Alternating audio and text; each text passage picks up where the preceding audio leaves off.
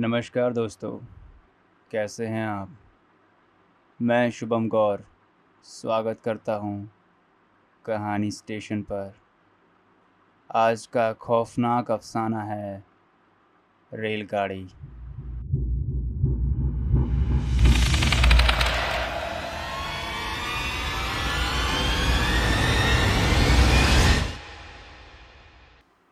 विशाल नाम का चालीस वर्षीय व्यक्ति सात महीने के बाद अपने भरे पूरे परिवार में लौट रहा था। विशाल शहर से बाहर नौकरी करता था। सात महीने के बाद अपना पूरा पैसा इकट्ठा करके वो अपने घर लौट रहा था। उसके परिवार में उसकी पत्नी थी और दो बच्चे। विशाल रेलगाड़ी से अपने घर का सफ़र तय कर रहा था। रात काफ़ी हो चुकी थी। ट्रेन में सवार सभी लोग अपनी अपनी बर्थ पर सो रहे थे। मगर विशाल की आँखों में नींद का एक झोंका भी नहीं था। इसका सबसे बड़ा कारण है उसके घर जाने की खुशी। घर जाने की खुशी में विशाल को नींद नहीं आ रही थी। विशाल के अलावा एक व्यक्ति ऐसा और था जो सोया नहीं था। उसके बर्थ के सामने वाले बर्थ पर वही व्यक्ति बैठा था। अपने सामने चुपचाप बैठे व्यक्ति को विशाल ने देखा तो जाना कि वह ड्रैकुला की कहानी पढ़ रहा था। विशाल को लगा कि उसके सामने जो व्यक्ति बैठा है, वह किताब पढ़ने के माध्यम से अपना वक्त बिता रहा है। शायद उसे भी नींद नहीं आ रही है।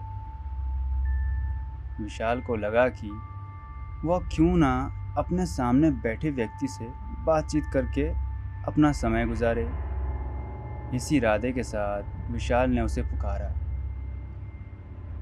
भाई साहब, किताब पढ़ रहे व्यक्ति ने उसकी आवाज़ को अनसुना सा करके उस पर कोई ध्यान नहीं दिया। भाई साहब, दूसरी आवाज़ पर उसने किताब नीचे करके विशाल को सपाट दृष्टि से देखा। उसके चेहरे पर सपाट सा भाव था। इस बार विशाल तनिक संकोच के साथ बोला, मैंने आपको डिस्टर्ब तो नहीं किया? नहीं। सामने बैठे व्यक्ति सपाट स्वर में बोला। विशाल मुस्कुराकर उसके बातों का सिलसिला जारी रखते हुए बोला आप, आपका नाम क्या है? सूर्य प्रताप वह बोला, ओ अच्छा। विशाल ने हलक से सांस छोड़ते हुए कहा क्या आप भी घर जा रहे हैं? नहीं। सूर्य प्रताप ने पूर्ववर्त स्वर में कहा तो फिर आप अपने घर से कहीं जा रहे होंगे? विशाल ने मुस्कुराते हुए सामान्य स्वर में कहा प्रताप ने उसे इस नज़र से देखा, मानो वो कुछ ना कहना चाहता हो। विशाल चेहरे से ऐसे प्रकट करने लगा, मानो बराबर संकोच कर रहा हो। फिर बोला मैं आज सात महीने के बाद अपने घर वापस लौट रहा हूँ। अपने परिवार से मिलने की खुशी में मुझे नींद ही नहीं आ रही है, इसलिए मैंने सोचा, आपसे बात कर लूँ। प्रताप कुछ ना बोला। वह उसकी बात पर सिर को इस तरह जुम्बिश देखकर रह गया। मानो उसकी बात पर सहमति जता रहा हो। प्रताप के हाव भाव से साफ़ ज़ाहिर था कि वह बात करने के मूड में बिल्कुल नहीं था। वह निरंतर जता रहा था कि जैसे उसे इस समय बात करना बिल्कुल अच्छा ना लग रहा हो। मगर आज तो जैसे विशाल चुप रहने के मूड में बिल्कुल नहीं था। वह बातों को बढ़ावा देते हुए बोला, भाई साहब, क्या आप भूत प्रेतों पर विश्वास करते हैं?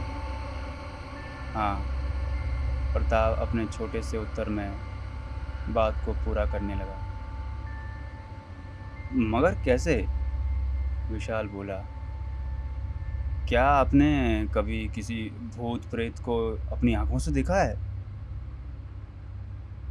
उसके प्रश्न पर प्रताप ने चंद लम्हों तक उसे ध्यानपूर्वक इस तरह देखा, मानो उससे बहुत कुछ कहना चाहता हो।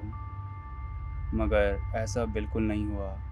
कुछ कहने के स्थान पर प्रताप ने किताब अपने चेहरे के सामने की और उसे पढ़ने लगा।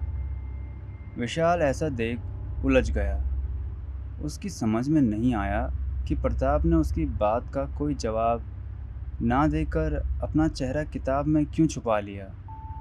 इस बार विशाल ने भरपूर संकोच भरे स्वर में कहा अरे आपने मेरी बात का कोई जवाब नहीं दिया, भाई साहब? जवाब के रूप में प्रताप ने अपने चेहरे के आगे लगी किताब हटाई। किताब हटाते ही विशाल के सामने प्रताप का भयानक चेहरा आ गया। प्रताप का चेहरा इतना डरावना हो चला था कि यदि कोई मानव उस चेहरे को देखकर अपने प्राण भी गवा बैठता तो हैरानी की बात नहीं होती। उसका डरावना चेहरा देखते ही विशाल की आँखों में मानो दुनिया भर का खौफ सिमट आया था। उसके चेहरे पर हवाइयाँ उड़ने लगी थी। विशाल की दोनों हथेलियाँ बर्थ पर इस तरह सट गई थी मानो उसके सहारे से वह उठकर खड़ा होना चाहता हो। उसकी पीठ पिछले भाग से सट गई थी। उसके खौफ की हद यह थी कि वो सांस लेने में भी डर रहा था।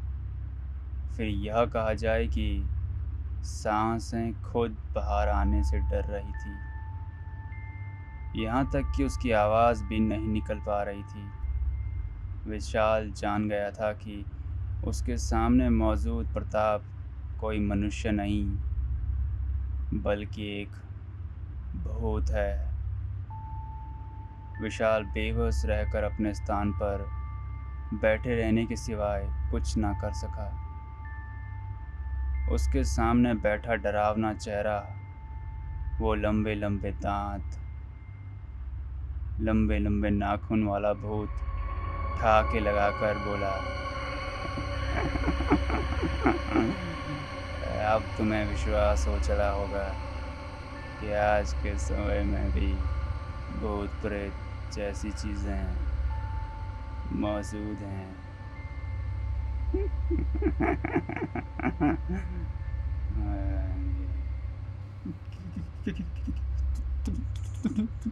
सच सच में भूत हो? विशाल ने भय से परिपूर्ण स्वर में पूछा।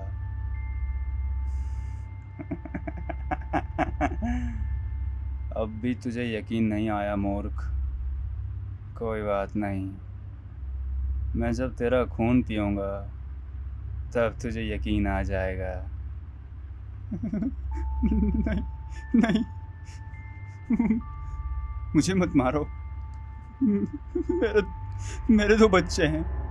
मेरी पत्नी घर पर मेरे आने की प्रतीक्षा कर रही है। अगर मैं मर गया तो उनका सहारा छिन जाएगा। मुझे जाने दो। कहते हुए विशाल अपने स्थान से सरकने लगा। वह भूत उसे देखकर मुस्कुराता रहा।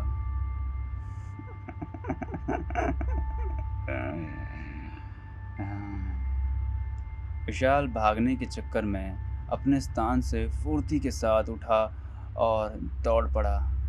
उसी समय भूत ने उसे अपने स्थान पर बैठे बैठे रहकर एक दाइना हाथ उठाया। उसका हाथ लंबा हो गया। वहीं बैठे रहकर उसने भाग रहे विशाल की गर्दन पकड़ ली और उसे अपनी तरफ़ घसीट लिया। विशाल चिल्लाया बचाओ बचाओ बचाओ। उसकी पुकार सुनकर रेल में सवार सभी यात्री उसके पास चले आए। विशाल ने देखा कि उसके पास आए सभी यात्रियों के चेहरे पर बहुत डरावने दांत हैं। सबके चेहरे डरावने हो चले हैं। अब उसे यह समझने में ज़्यादा वक्त ना लगा कि ट्रेन में सवार सभी यात्री भूत हैं। पूरी रेलगाड़ी भूतों से भरी है। आहिस्ता आहिस्ता विशाल को चारों ओर से भूतों ने घेर लिया। इस चक्रव्यूह में फंसने के बाद विशाल का हार्ट अटैक हो गया। इसी के साथ सारे भूत विशाल का खून पीने लगे और साथ साथ उसकी बोटी बोटी नोच कर खा गए।